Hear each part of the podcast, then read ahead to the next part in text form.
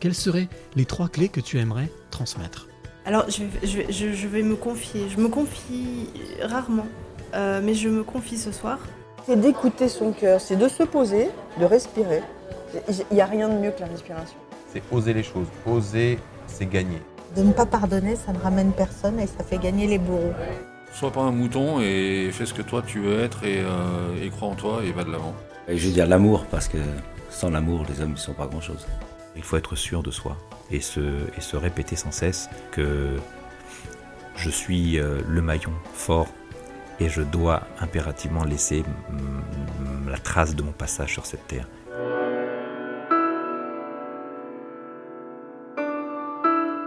Les passeurs de clés, épisode numéro 7.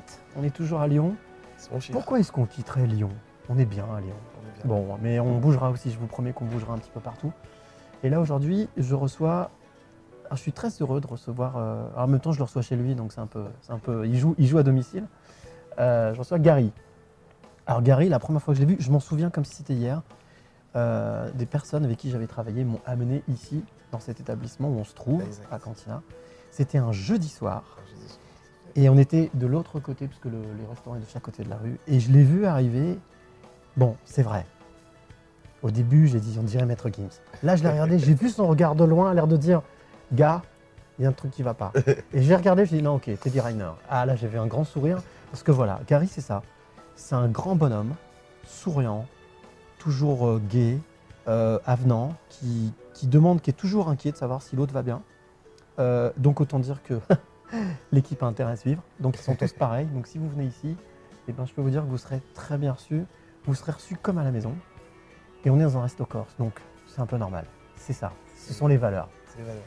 Et quand on pousse un petit peu plus, parce que du coup, moi j'ai poussé un peu plus quand même depuis, vous vous rendez compte que Gary, c'est quelqu'un de sensible, euh, d'accessible, déterminé, ça c'est sûr, mais à l'écoute, très à l'écoute. Et c'est ce qui fait son charme et c'est ce qui fait ses qualités.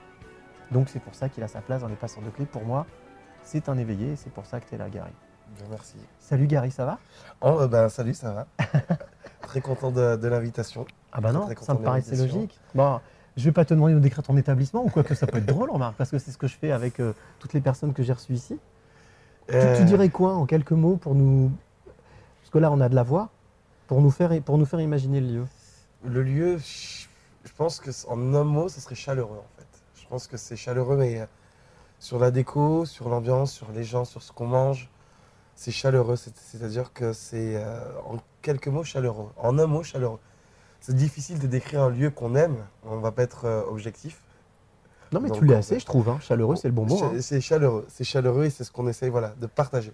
Chaleur et partage, c'est-à-dire que on essaie de casser les codes de la restauration, c'est-à-dire de que tout le monde mange, arrive, mange et s'en va en fait. Non, vous venez, passer un bon moment, on vient vous, faire dé- on vient vous faire découvrir quelque chose Mhm. Et euh, passer un bon moment. Un La moment richesse où- du plat et la richesse du lieu. Tout à fait, Vous, vous nourrir, mais à tous les niveaux. à tous les niveaux. Musicalement, ambiance, partir dépaysé quoi. Se dire, pff, dans notre vie, on peut prendre sans aller encore, sans partir à des millions de kilomètres et se dire, ben, il y a- il reste des petits endroits où on vient, on se sent bien, on est dépaysé, ça rebooste, on rentre à la maison, on se dit, j'ai passé un bon moment, merci, pff, merci les copains, merci chérie, merci le lieu, merci tout, et on rentre, on a passé un bon moment et on, on peut re- revenir dans notre vie de tous les jours, mais on a passé un moment, on, on a même une petite parenthèse à la vie de tous les jours. quoi. C'est drôle, c'est ce que disait euh, Béatrice la semaine dernière. C'est, euh, on a l'impression qu'on traverse, on pousse la porte, on passe un espace-temps. On est. C'est c'est l'idée, c'est vraiment l'idée. Quand on a ouvert il y a un an, il y a une réflexion qui est revenue au bout de, de plusieurs fois et, euh, et ça me faisait super plaisir. C'est on a l'impression que vous avez toujours été là. Et que le restaurant, on a ouvert en un an, on a fait quatre mois de travaux intenses, etc. Et les gens regardaient, observaient notre façon de travailler, le lieu, l'endroit, le... ils nous disaient, on a, on a l'impression que vous avez toujours été là. Ouais, c'est une évidence en fait. Et on disait aux gens, bah, pour moi, je disais aux gens, c'est pour moi la plus belle, euh, la plus belle chose à dire, le Ouais, plus beau compliment, le plus beau compliment, c'était ouais, clair, tu m'étonnes. ait toujours été là, que ça avait, que ça avait sens en fait. Vous avez pris votre place et votre place, elle ça. était là. Et en fait, c'est comme si elle avait toujours été là. C'est ça, c'est ça, et c'est magnifique. C'est fort, c'est fort. C'est beau, c'est une belle expérience. Alors toi, Gary, on se connaît un petit peu forcément. Ouais. On a discuté, on a échangé. Et puis en fait, euh, j'ai appris à te connaître. Et euh, t'es jeune, Oui, 30 ans. 30 ans. Mais une vie euh, déjà bien remplie. Pas mal. Bien, peu, ouais. voilà, bien remplie émotionnellement, professionnellement, amoureusement, enfin tous les niveaux. À tous les niveaux. Et euh, toi, à la base, tu, tu viens d'où? Alors, je suis né en Nouvelle-Calédonie, D'accord. d'une mère guadeloupéenne et d'un père martiniquais. Euh, mes parents, ma mère était chargée de, de mission pour l'État français et voyageait énormément. Avec mon père aussi, donc on est né là-bas. Mes parents se sont séparés Ok. et ma mère avait, euh, avait besoin de, de nous reconnecter à notre famille. Et donc, du coup, euh, toute seule, avec ses trois enfants, elle s'est séparée de mon père et a décidé de faire le chemin inverse et repartir en Guadeloupe en 95. D'accord. On est reparti en Guadeloupe vivre. Donc, mère célibataire, trois enfants. Pour moi, Tu étais c'est- jeune, voilà. toi, t'avais 5 ans? J'avais 5 ans. Ouais. J'avais 5-6 ans. ouais. Cinq, six ans. 5-6 ans.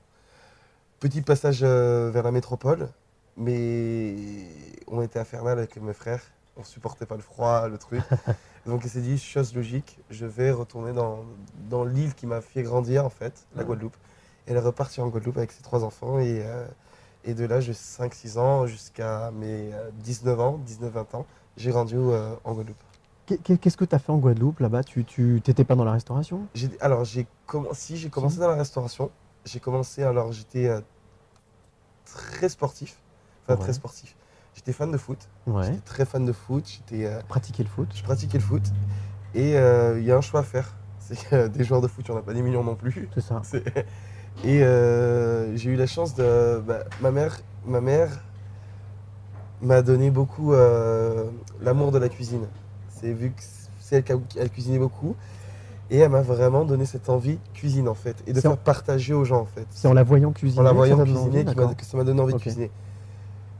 Et euh, bah, comme une évidence en fait, je me suis lancé, je me suis dit après mon collège, bon je vais au lycée hôtelier de- des Petites Antilles bon, bon. des petites Antilles pour, euh, pour faire un cursus et devenir chef cuisinier. Donc c'est ce que tu as fait. C'est ce que j'ai fait. Tu as fait du foot ans. aussi à côté. J'ai fait du foot, j'ai arrêté le foot parce que c'est juste incompatible avec, euh, avec le milieu, D'accord. avec le milieu de la restauration. Et euh, petit à petit, ben, en fait, j'ai découvert ce métier, c'était plus qu'une passion, ça, ça m'animait vraiment en fait. Le contact des gens, le, on apporte du bonheur en fait. On apporte du bonheur, on découvre les gens tous les jours, tous les jours. On a un côté où la restauration, si on fait bien notre métier, on casse des barrières en fait. Mhm. On n'est plus dans Monsieur Tout le Monde, un truc. Ouais, mais presque à la limite dans la confidence. On est dans la confidence. Manger, c'est un plaisir. Manger quand tu manges, quand tu, tu prends plaisir, donc tu casses tes barrières. Tu es dans un moment de détente. C'est souvent ce qu'on dit quand on voyage. Si on veut vraiment découvrir les gens, c'est autour d'une table. C'est autour d'une table, il faut manger, c'est un bon verre de vin, c'est une bonne truc. Moi, quand je voyage, je mange beaucoup à l'extérieur. Ouais. Et euh, c'est euh, c'est un plaisir parce que c'est c'est là où tu découvres les gens. Autour d'une table, autour d'un bon truc. Et tu- Si on se retrouve autour d'une table et qu'on va se retrouver autour d'une table, on va rester 4, 5 heures, 6 heures à table. Et là, il y a des choses qui vont sortir. Et là, il y a des Ouais. gens qui sortent. il y a- Et c'est vraiment, on passe un bon moment. Il y a des larmes de joie, des larmes de tristesse, des larmes de. Et c'est euh, c'est un métier qui. euh, Et été une évidence en fait. D'ailleurs, euh, il y, a- il y a deux films auxquels je pense tout de suite là. Ouais, Un vieux film qui s'appelle Les, Les Tontons Flingueurs, oui, où l'une des, des plus belles scènes, c'est autour d'une table, tout à fait. hein, où ils ils s'assiedent, voilà, ils discutent sérieux. Et le deuxième film, c'est euh, les, les- les petits mouchoirs, où ils sont souvent, souvent autour d'une table. hein. Donc euh, voilà, la table, c'est quelque chose C'est de. quelque chose d'important. Tu prends plusieurs films, Les Affranchis, tu prends. Euh, euh, et Tonton Flingueur, c'est une, super référence. J'ai l'impression que les meilleures décisions, à chaque fois qu'on dé- décide de signer des gros contrats, on fait d'abord autour d'une table. On mange, on mange, on boit, on boit, on, On se casse, pose, on on, casse. se pose, on se tasse, tranquille. Et là, on prend décision après. C'est c'est hyper important. Je pense que c'est euh, le moment où on se- on s'ouvre un peu plus en fait. On s'ouvre. On peut découvrir les gens et j'adore ça. J'adore parce Ah, que ça se voit, hein, ça se sent de toute manière. C'est que ça soit avocat, ministre. J'ai servi beaucoup de monde. J'ai euh, j'ai eu la chance de servir des célébrités, de connaître certaines célébrités que, que, que j'idolâtrais dans ma, dans ma jeunesse, qui sont devenues des amis. Et euh, j'en cite un, c'est Cédric Carasso. Ouais, Moi, j'étais très fan de lui quand j'étais gamin. Joueur de foot, gardien de but. Et on est devenus potes depuis 4-5 ans et euh, autour d'une table. Je l'ai Ouais, servi, on a ça. rigolé, il a cassé les codes, on a rigolé, on a passé un moment. Et j'ai eu la chance, au, ouais, ça fait 4-5 ans qu'on est devenus potes, qui m'a présenté d'autres personnes, mais c'était. On n'avait plus le rapport, lui le sportif et Mhm. moi. euh, Non, c'est bon vivant. non, c'est deux bons vivants qui ça. échangent autour d'une table, etc. et qui se découvrent des, euh, Les barrières des tombent. Les barrières tombent. Et si on arrive à casser ces barrières, c'est on dit barrière tombe et paf, ça y est. Et paf. Ils arrivent. Euh, donc du coup, voilà, 19 ans. Et 19 ans, tu pars, tu rejoins la 19 ans, métropole, je pars, je, je pars sur un pile ou face. Ce qui est une, euh, c'est une histoire vraie. sur un pile ou face. Sur un pile ou face. C'est-à-dire que tu lances la pièce Je lance la pièce. J'étais avec euh, une amie d'enfance qui était partie à Paris euh, depuis quelques années et qui vivait, ses parents étaient encore en Guadeloupe, etc., qui était partie vivre, faire ses études, etc., à Paris. Et c'est une histoire vraie, Cyril, et qui vient me voir et qui me dit en Guadeloupe, j'étais bien. J'avais un, un poste de barman, je travaillais en short de bain, je gagnais bien ma vie, correctement ma vie, pour 19-20 ans. Donc, euh, et autour d'une glace, on rigole et tout. Elle me dit euh, Tu- Ça fait chier de te faire 8000 km pour venir te voir. Et on discute, on discute. Et euh, elle me dit Il faudrait que tu te mettes un peu en difficulté.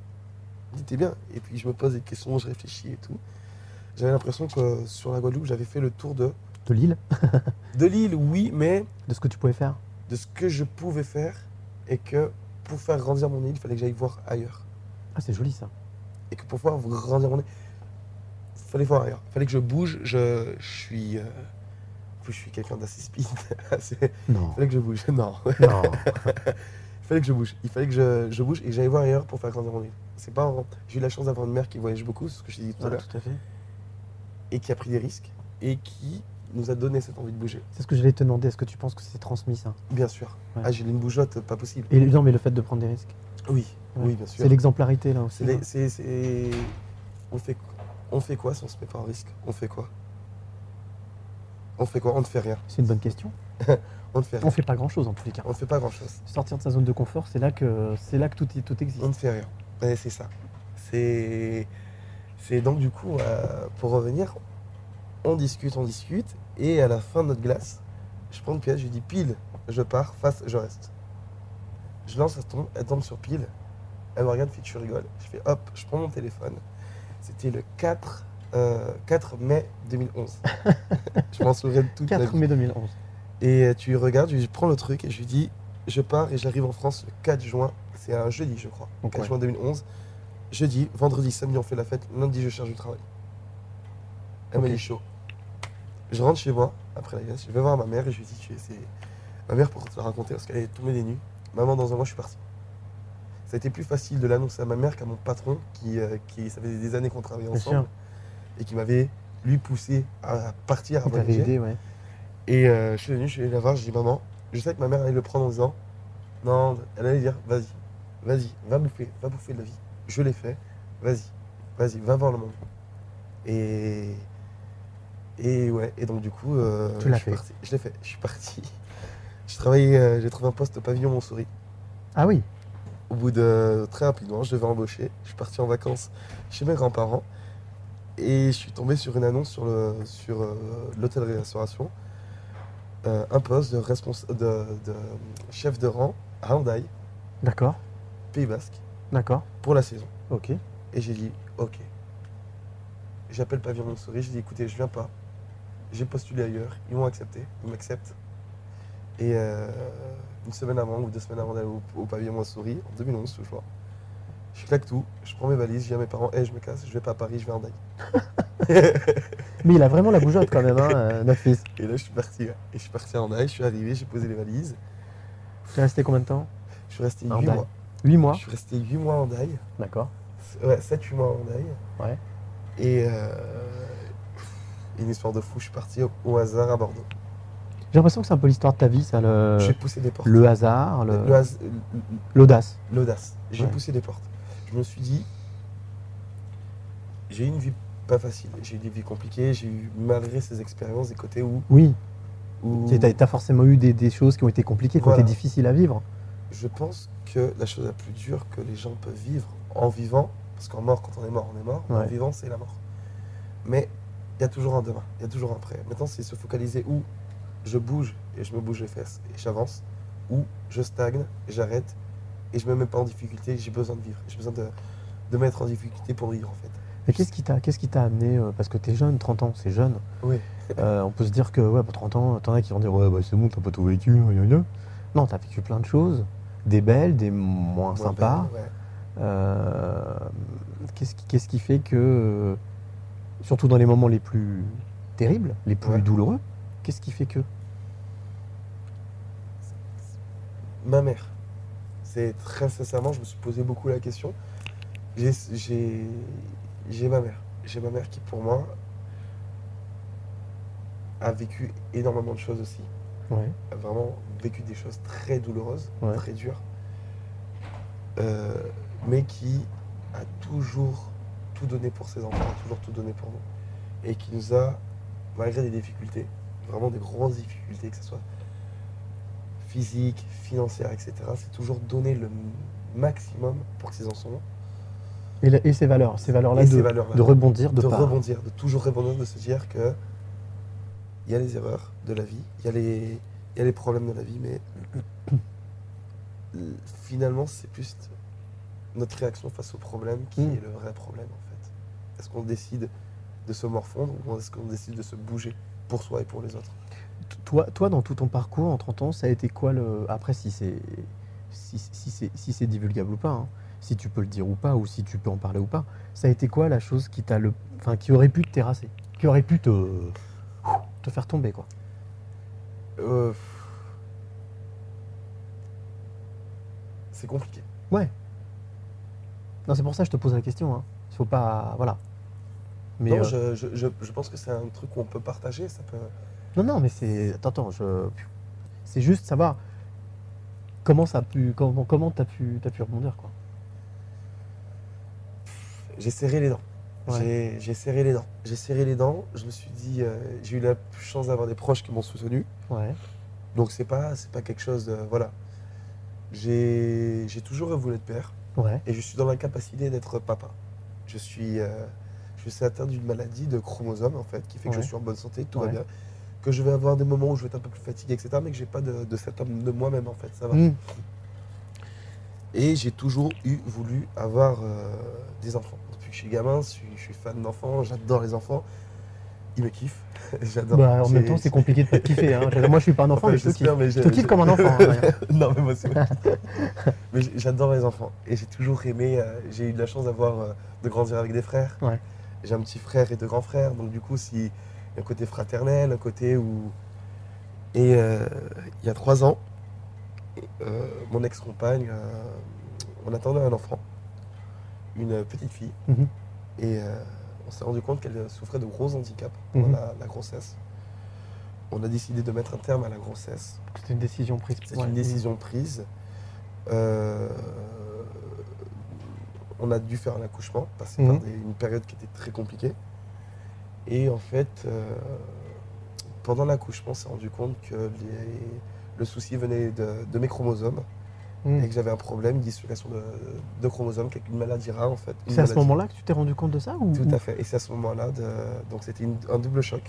Ah la perte de notre fille et euh, l'annonce de, mes, euh, de ma malformation génétique.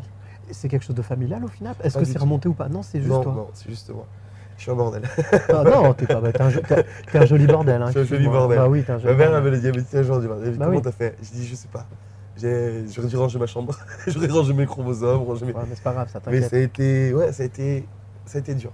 Je, je, j'ai fait l'autruche pendant un moment. Oui, logique, c'est normal. Hein. Tu fais l'autruche. Tu fais l'autruche pendant un moment et puis euh, Comment comment t'as. Comment est-ce que t'as rebondi? Parce qu'il faut rebondir là. Parce que tu fais l'autruche, bon, tu mets la tête dans le sable, ok, d'accord. Mais à un moment donné, tu ressors la tête. Est-ce que tu te souviens de ce qui a été le, le déclic ou de ce qui t'a permis de ressortir la tête? Le, le boulot, c'est peut-être pas bien, mais euh, Ah non, mais c'est de- quelque chose qui m'anime en fait. Les Ouais. gens m'animent. Je suis heureux d'agir. Et les nouveaux défis de la vie. J'étais à Bordeaux et j'avais besoin de cette partie, cette- ce besoin, accompagné ou pas accompagné. Donc j'en avais déjà parlé à, à mon ex-compagne, qui, euh, qui du coup, elle ne voulait pas. Mais moi, j'ai, euh, malgré l'amour qu'il y avait entre nous, c'est, moi, j'avais besoin de partir et de vivre autre chose. Et en fait, ce qui m'a relancé, c'est le boulot, qui la proposition de partir à Lyon, de recommencer autre Donc chose. de venir ici à Lyon, de De t'étais à Bordeaux, de venir à Lyon. Voilà, de venir à Lyon. Et ça m'a fait rebondir parce que j'ai besoin de me remettre en difficulté. Mm. De me dire, est-ce que tu as encore les, les épaules pour ça? Tu viens de prendre un, un coup de choc, tu es par terre, qu'est-ce que tu fais? Tu t'es refait un pile ou face, quoi. Et je me suis refait un go, pile ou face. Je dis pas que tous les jours c'est facile, que j'y pense pas, que... mais voilà, j'ai de la chance d'avancer, d'avoir quelqu'un maintenant avec qui je vais avancer, qui me fait voir autre chose, et de trouver d'autres solutions. Il n'y a, pas de- il y a pas de fatalité. La mort est une fatalité, le reste n'est pas une fatalité. On peut tout changer. On peut Tout est possible. C'est ce que Tout tu disais la dernière fois. Je trouvais ça très beau. Tout est possible. en Tout fait. est possible. Y a- rien n'est une fatalité, rien n'est rien n'est une fatalité. J'ai mis à part la mort, je vois pas. Parce que je peux me dire que non, ça c'est pas possible. non. À, à- à des échelles différentes. Mais non, je pense que tout est possible. Si tu as envie d'être heureux et que tu as envie bien dans ta vie, tout est possible. D'ailleurs, ce, ce qui est vachement fort, c'est que tu, on, tu- avais, on avait discuté, tu m'avais expliqué. Ça joue aussi sur ta manière de manager les gens dans ton boulot. C'est oui. C'est pour moi c'est important. C'est très important de de, de transmettre ce, ce, ce côté un peu joyeux, enfin joyeux de dire pas de fatalité les gars. Il y a pas de problème. La fatalité, c'est soi. C'est nous qui nous nous, l'imposons. C'est ouais. nous. Notre, notre pire ennemi c'est nous-mêmes. Moi je je, je dis pas être parfait et je sais que je, je- mais je sais que j'ai un re- je pense avoir un regard sur la vie qui est autre en fait en disant mais je c'est tout bête mais je vais voir le verre à moitié plein et pas à moitié vide. Je veux dire il y a encore on peut encore il y a de l'espoir on peut y aller. On peut même encore le remplir si on veut. ça, et on peut même encore le remplir. Et si on peut le remplir c'est encore mieux. C'est encore top. c'est encore top. Avec, avec, le, avec le recul, je suppose que tu, tu partages, tu discutes avec, euh, avec ta maman justement tout à fait. sur, sur, sur ça. Euh, c'est quoi, le- c'est quoi le retour? Euh, Je suppose qu'il y a une énorme fierté quand même de sa part, bien sûr de ce que tu fais, de ce que tu es. bien sûr Mais euh, est-ce qu'il y a des- est-ce qu'elle te donne encore des conseils? Bien sûr, je, je pense que j'aurai encore 50. Tu rigoles? Enfin, tu rigoles. C'est marrant qu'on en parle là. Je regarde beaucoup sur Facebook et regarde, et la dernière phrase que tu as publiée hier soir, ça m'a fait beaucoup réfléchir. Parce que j'ai changé justement avec, avec ma mère de, Ouais. de ce genre de sujet, de la confiance en soi, de bouger en Ah, fait et de ouais. faire les choses. Mm. Et euh, hier soir encore, on parlait euh, a 30 ans, hein. je suis encore resté une demi-heure au téléphone avec ma mère en disant ben voilà, des conseils, pourquoi je devrais faire ça, etc. Non, mon fils, tu, de- tu prends compte. Oui, le retour est magnifique. Que j'aurai 50, 60, 90 balais, j'espère qu'ils seront encore Bien vivants. sûr. Te Mais, lâcher, euh, t'inquiète. hein. ah, c'est... Oui, bien sûr, je l'appelle, je prends des conseils. Je prends des conseils. Je ne suis pas tous des conseils, parce que je pense qu'elle me laisse aussi de Ouais. tomber, T'es le libre arbitre aussi. libre arbitre, mais elle me conseille. Oui, bien sûr qu'elle me conseille. Elle me dit pas que c'est le choix à prendre, mais c'est un conseil. Euh, par rapport à, à tout ce qu'on vient de dire, Ouais. euh, joli parcours.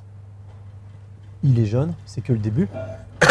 Il y a encore, euh, Et il y a, il y a encore du, il y, a- en a encore sous la pédale, comme on dit. j'espère. Hein c'est quoi les, c'est quoi les trois, les trois clés que tu auras envie de donner Si je te dis voilà, tiens, trois clés que tu peux donner comme ça, euh, que tu peux, que tu peux filer, des clés de vie qui te semblent importantes à toi.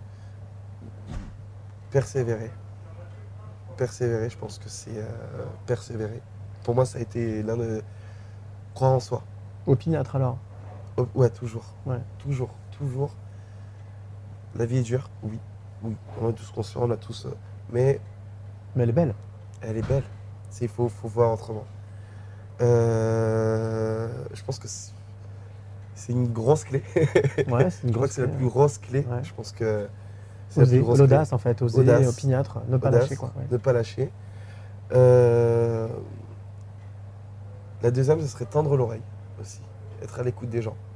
Être à l'écoute des gens. Parce que souvent, si on n'est pas à l'écoute des gens, on est enfermé et on pense être une personne que l'on n'est pas.